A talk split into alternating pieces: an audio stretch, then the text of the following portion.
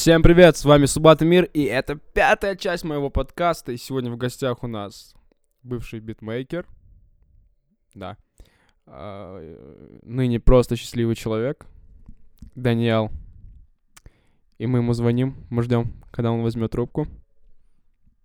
Итак, Даниял на связи, привет, Даниял. Привет, привет. Как дела, Даниял? Так, на пятерочку. На пятерку из скольки? Из 10, наверное. Окей. Чем занимаешься? Я прокрастинирую, просто существую у себя в кровати. Что ты успел за время карантина?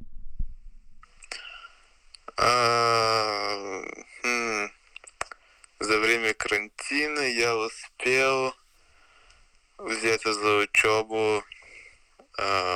Что еще? В принципе, все. Родителям купил телек. Вот. Могу идти гордиться. Круто, круто. А на кого ты учишься? Я учусь на маркетолога в Кимэпе. Но не могу сказать, что я прям учусь. Там никто не учится. Расскажи поподробнее о Кимэпе. Вот мне всегда было интересно, что там, как там. Да, сейчас я поставлю телефон на зарядку, чтобы я не вырубился. Просто вот как я знаю, вот да, говорят о том, что в Кимэп уходят не учиться, а веселиться. Ну, да, в принципе, так и есть, потому что в первое время я учился, первый курс я учился в Санкт-Петербурге. В государственном университете, вот, меня там по полной трахали по учебе, просто я не вывозил максимально, но я как-то сдал первую сессию, но потом в одну ночь я задумался, что дальше я так не смогу, потому что я не получаю удовольствия от жизни, и задумался о переходе в Кимэп. Перешел в Кимэп.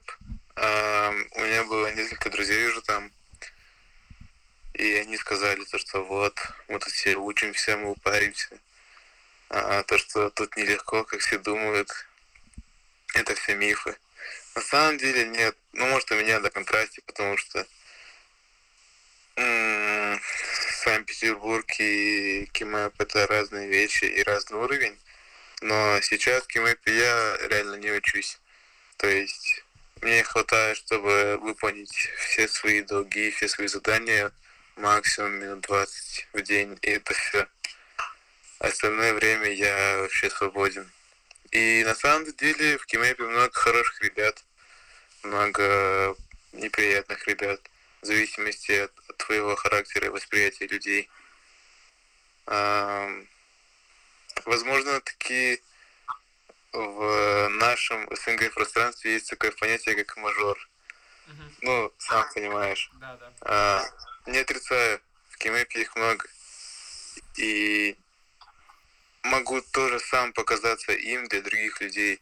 Но для меня разница мажора и просто обеспеченного ребенка, подростка, подрастающего человека, это то, что он не выдает свои заслуги за свои, не выдает свои преимущества, свои достижения. То есть, если он приехал на новой машине за 50 миллионов, и он говорит, что это моя тачка, и что, не знаю, там он ее сам поднял, но stop the cap. Okay. Nigga, you capping.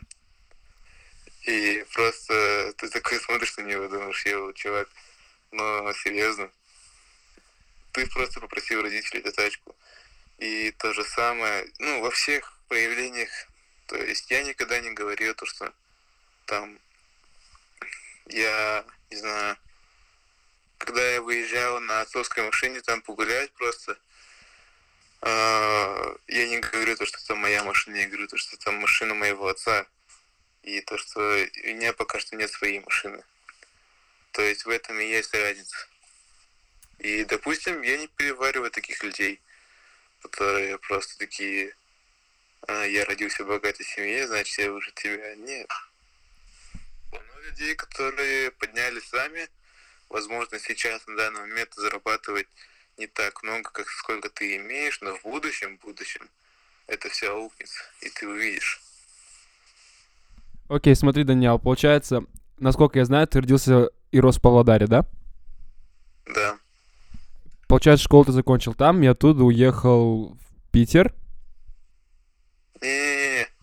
Я родился в Павлодаре, жил до 5 лет там, потом переехал в Астану. В Астане закончил 11 классов и поступил в Питер. Ага, отучился один курс, получается, в Питере и переехал в Алмату, да? Да, но каждое лето на протяжении 11 лет я проводил в Павлодаре, и все каникулы я проводил в Павлодаре, то есть стабильно 1/3 года календарного я проводил на севере Павлодаре. Получается, ты никогда не был в Алмате вот до этого года? Да, все правильно. И как тебе Алмата? Для меня, как для северного человека, показалось, что люди немного, как бы сказать, повояльней. Да говори, как есть. Ну, они немного легкомысленные и немного в розовых очках. Может, это просто я слишком такой человек из сурового менталитета, где все серо. И такой закрытый. Но это может еще сыграть, роль может сыграть то, что у меня закрытый характер. У меня очень узкий круг друзей и знакомых. Но вышло так, что мои близкие друзья, у них очень много друзей и знакомых. То есть обычно было так, что меня знают многие, но я их вообще не знаю, то есть я знаю только своих друзей, и все. Но когда ко мне подходят там незнакомые люди и говорят, вот, ты там друг Бибы или там друг кого-то еще, я такой, да, но я тебя не знаю, извини. Для многих людей я кажусь грубым и немного невоспитанным. Возможно, это так, но если вижу в человеке самое главное, это добродетель, и чистую душу, то мне намного с ним комфортней. Даниял, спасибо. А чем ты вот вообще занимаешься сейчас? Как ты знаешь, я бросил музыку. Да. Сейчас задумывался о будущем. Надо как-то зарабатывать. Вот как ты зарабатываешь, например? Или это секрет? Не, это не секрет, на самом деле. В самом начале у меня был какой-то фонд, который я копил просто. И у меня было 500 тысяч тенге. И я как дурак начал ставить их, заниматься ставками. Подожди, а когда это было примерно по датам? По датам начала 2019 года. Окей. Я начал ставить. В итоге эти 500 тысяч со временем за год улетели, я остался ни с чем. Потом я узнал то, что в течение 18 лет мои родители открыли депозит на мое имя и клали туда деньги на каждое мое день рождения, потому что мои родители никогда не дарили подарки на день рождения. Я об этом узнал и начал вытаскивать оттуда деньги и делать инвестиции в акции, и всякое разное, валюту, металлы. На самом деле это очень скучно звучит, но это так и есть, но в будущем это очень поможет. Также у меня приходили деньги с релизов, с моей прошлой деятельности музыки. И это мне позволяло хотя бы одеваться и есть. Потому что на протяжении уже последнего года я не прошу денег у родителей. А вот откуда вот ты брал какой-то там багаж знаний по металлам, акциям и так далее? Сам или где-то у кого-то услышал, или где-то читал, может? Не-не-не, сейчас цифровой век, все при должном желании можно взять в интернете. На самом деле и в универе не особо надо таки учиться, потому что если ты хочешь чем-то заниматься, ты можешь стать профессионалом из интернета. Вполне таки. Это все осуществимо. Самое главное желание. Если сильно чего-то захотеть, то все возможно. Хорошо, окей. Ты занимался музыкой, да? Вот расскажи про свое занятие музыкой. Как это началось, как это продолжалось и почему закончилось? Окей. Как это началось, это интересная история. В общем-таки, в каком классе? В десятом классе я подрался с одноклассником. Ну, как с одноклассником, с человеком с параллели. И вот. И тогда я получил по морде, по бороде. И я выключился. У меня было сотрясение тяжелой степени, все дела. Я проснулся в больнице. И у меня было две вещи. Два вопроса, которые у меня всплыли. То, что, во-первых, я на один день забыл, типа, кто я вообще, краткосрочная амнезия, и то, что я не вижу цвета. Вот. В итоге до этой драки я был совершенно закрытым человеком. Знаешь, такой, как бы тебе сказать, ну, в любом классе есть такой челик, когда... Он ни с кем не общается, просто после школы просто идет сразу домой. Его никто не зовет гулять, все дела. Вот, он там увлекается чем-то своим, но никому об этом не говорит. И все такое. Так вот, этим человеком был я до 10 класса. И потом, после этой драки, у меня что-то щелкнуло в голове. И я начал активно социализироваться.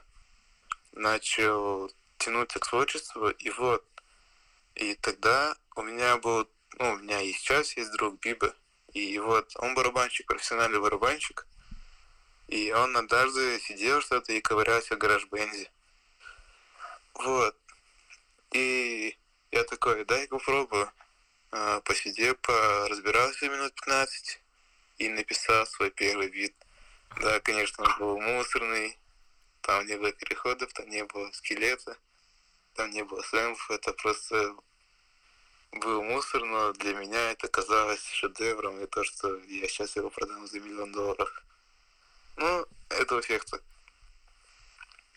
И вот, и потом я скачал FL, потом перешел на Mac, Logic Pro, потом нашел друзей со студии и начал там сидеть и работать.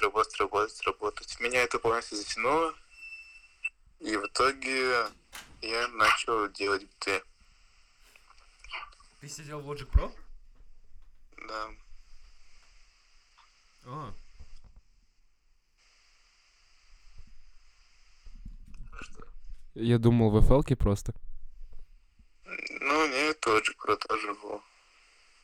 Почему я не знал, что ты в Logic сидишь? Не знаю, может, и не спрашивал. В беседе Red Cloud, когда там обсуждали, я же всегда такой Logic Pro, yeah! Я просто не часто читал эту беседу Red Cloud. Вот ты сказал, ты зарабатываешь с каких-то релизов, которые были раньше, да? Вот расскажи, как ты выходил на связь с какими-то артистами, как продавал биты, и вот про все подряд. В общем-то... Мой путь начался так, то что я переехал в Питер. В Питере, как знаешь, большая база артистов, ну, из ру-рэпа. И я начал, ну, когда я гулял, я ходил в клубы. И в Питере есть клуб «Мираж».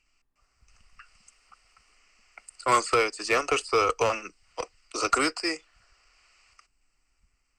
И то, что... Там постоянно тусуются рэпера. И можно это узнать, когда ты заходишь в Инстаграм этого клуба, и они говорят ну, делает фишу, то, что сегодня у нас играет гест. Но ты не знаешь, кто это именно будет. И вот, и в один день пришел Платина с выступлением, ну, откатать небольшой сет, там, буквально минут 10. Вот, так и так. У меня было рвение, то есть, поработать с ним. И в итоге я с ним заобщался, все дела. И начал скидывать ему биты на почту. В итоге поначалу ничего не получалось, вообще ничего не получалось. И после этого я сидел дома, и вышел сайфер BM. Я не помню, как назывался. Конструкт, по-моему. Да, конструкт. И вот. И тогда я увидел MyWaves. И после этого я узнал почту MyWaves, куда можно скидывать биты. И скинул ему бит.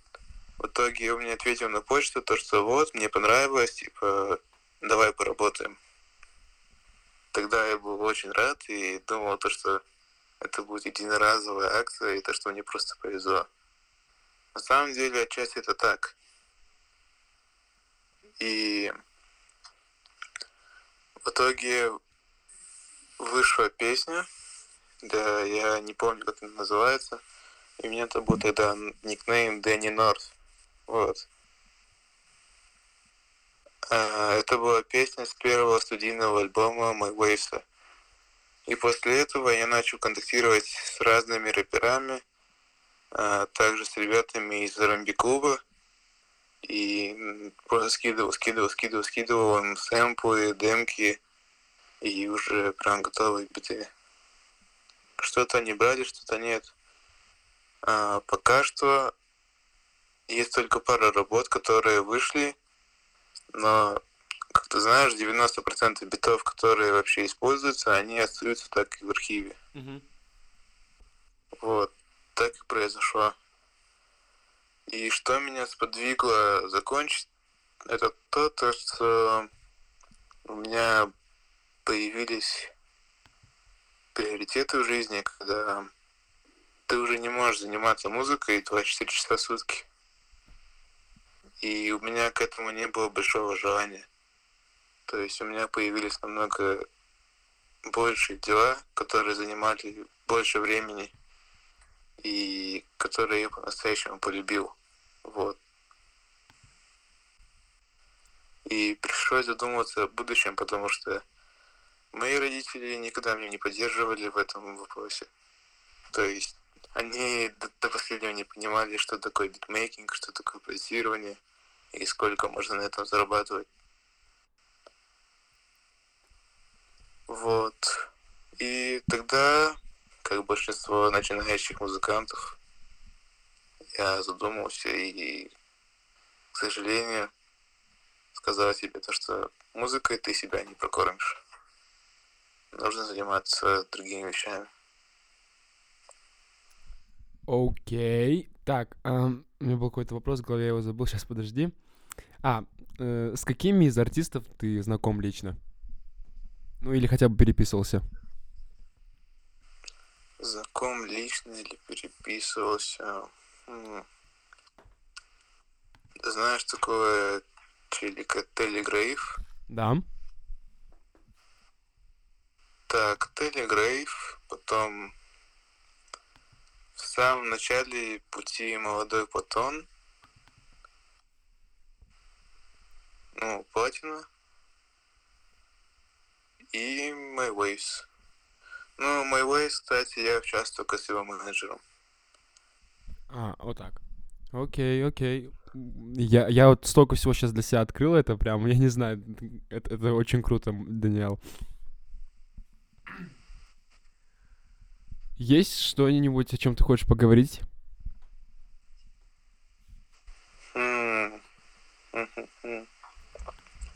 Нынешние тенденции молодежи. Да, я хотел сказать, если что. Вот, ты вчера предлагал мне эту тему, давай поговорим про это.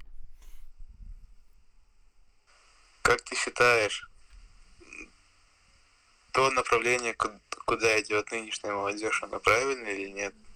Вот, если честно, нет. Мне кажется, с тем, что у нас все больше и больше становится дозволенным, в конце люди уже не будут знать порога, и, ну, будет полный пиздец, простите меня. Да, я с тобой согласен, потому что порог моральности, он все ниже и ниже и ниже и ниже. И ну ладно, там шутки, я не знаю, черный юмор или что-то еще. Хорошо, можно на это не обращать внимания, но когда люди совершают какие-то совершенно моральные поступки, но, например, я не знаю, когда они не ставят своих родителей ни во что, или там просто чтобы для того как-то, как бы сказать... Показаться перед друзьями. Да, показаться перед друзьями, что-то делать, ну, связано с родителями, но это вообще не то. И, допустим, сейчас, чтобы завести друзей, ну, нужно как-то, не знаю, показать себя, быть каким-то интересным, ну, вызывающим даже. Потому что если будешь серой мышью в толпе, то на тебя никто не посмотрит. Или даже если ты кому-то обратишься, то, скорее всего, тебе откажут. Да, вот знаешь, вот реально, вот сейчас, когда эра Инстаграма, интернета и так далее, мне кажется, у людей какая-то появилась потребность во внимании. То есть, если раньше, типа, если ты хотел, тогда у тебя было внимание, если нет, тогда нет. Если тебе нужно было внимание, потому что ты делал, то сейчас просто у всех какая-то мания к этому, к тому, чтобы быть в центре каких-то событий. И ну, вот реально люди начали придумывать что-то новое и новое, а иногда это новое, это вообще что-то с чем-то.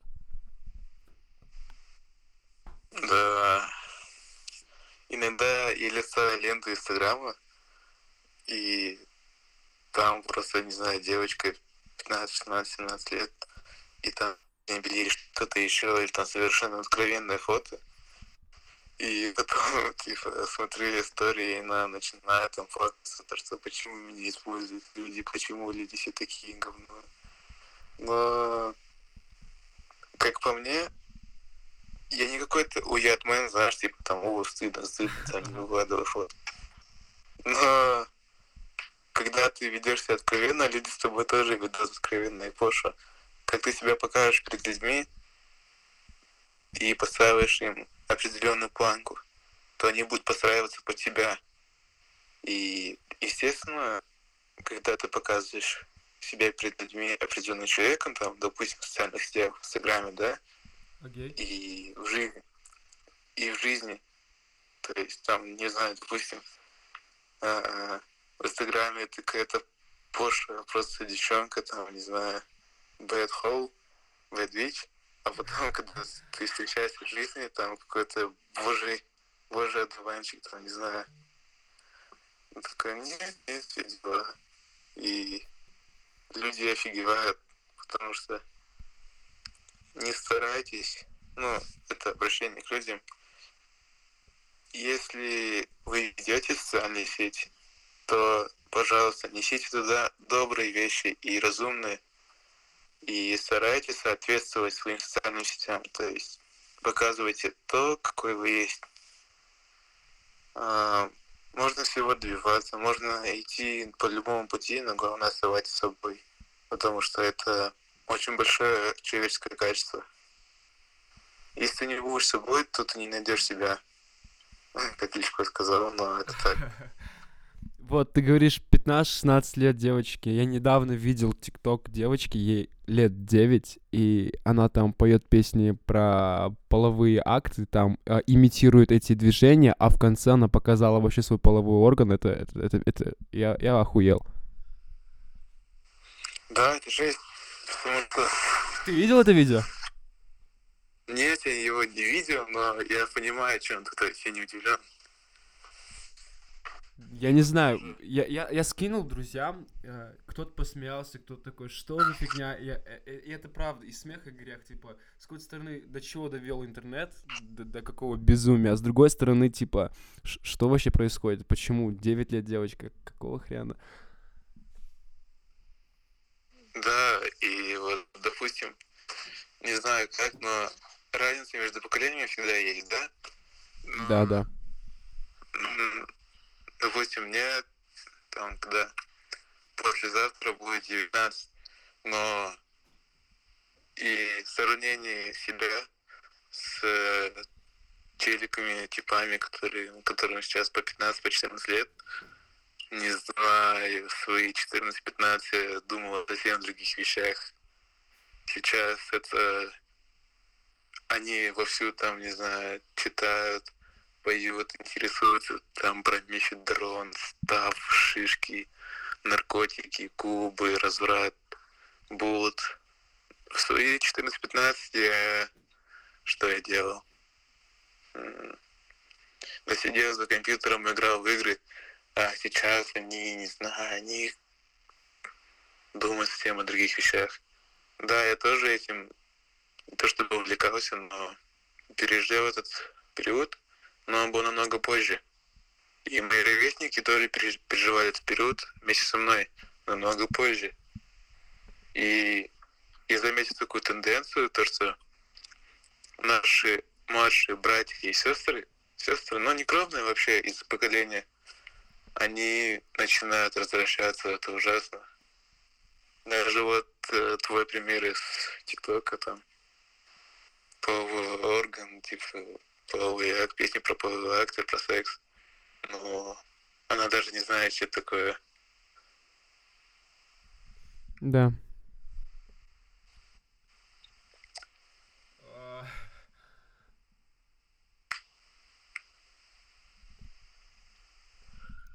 Когда у тебя, в каком возрасте было увлечение всем этим? 17-18. В плане увлечения, типа, тебе было просто интересно. Это же, получается, недолго длилось, да? Честно скажу, я курил траву, ну и там употреблял всякие вещества психотропные, ЛСД, кокаин, все дела. В Санкт-Петербурге. Это было в период 17-18 лет. Это длилось на протяжении полугода, наверное. Да. Получается так, то что, во-первых, на меня повлияло мое окружение в Питере.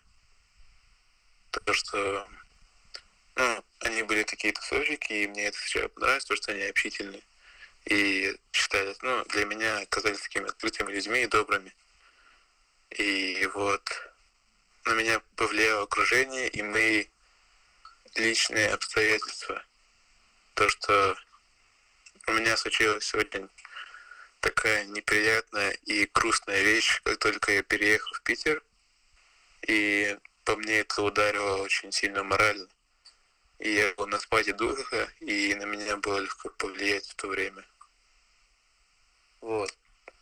И тогда вот я начал как бы тусить, принимать всю эту дрянь, наркотики и зло. И после того, то есть я не был зависим, но от случая к случаю я никогда не отказывался. Вот. Как я это бросил? На самом деле, это просто воля и мотивация. Когда я вернусь в Астану, я думаю, что я буду точно так же тут тусить, курить, нюхать. Но мне повезло, потому что я встретил одного очень хорошего человека, и ради него я перестал всем заниматься этим. Вот реально меня это смотивировало, и Я просто забыл про все это. Мне стало это неинтересно.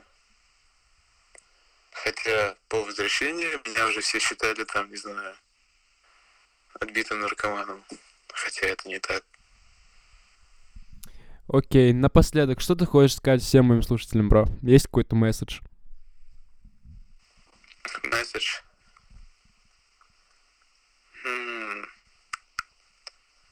Хочу сказать то, что держитесь за свои возможности, делайте все то, что в ваших силах, никогда не сдавайтесь. И знайте то, что если вам сейчас плохо, если вам сейчас хреново, вы задумываетесь то, что вот, это никогда не прекратится, это все ложь, все в жизни циклично. И то же самое могу сказать о людях, у тех, у кого все хорошо, к сожалению, все циклично. Самое главное — подготовиться к тому, то, что завтра, послезавтра, через неделю, через месяц, через год, но в какой-то момент настанет черная полоса, и вы должны быть к ней готовы. Так что не опускайте руки, все будет хорошо. Спасибо большое, Даниял. У нас получилось какое-то очень крутое интервью. Мне очень нравится. Пока, Даниял. Давай, пока. Спасибо еще раз большое тебе. У меня просто нет слов. Мне очень понравился разговор. Надеюсь, вам тоже. Спасибо, что слушали. С вами был Субадимир. Всем пока.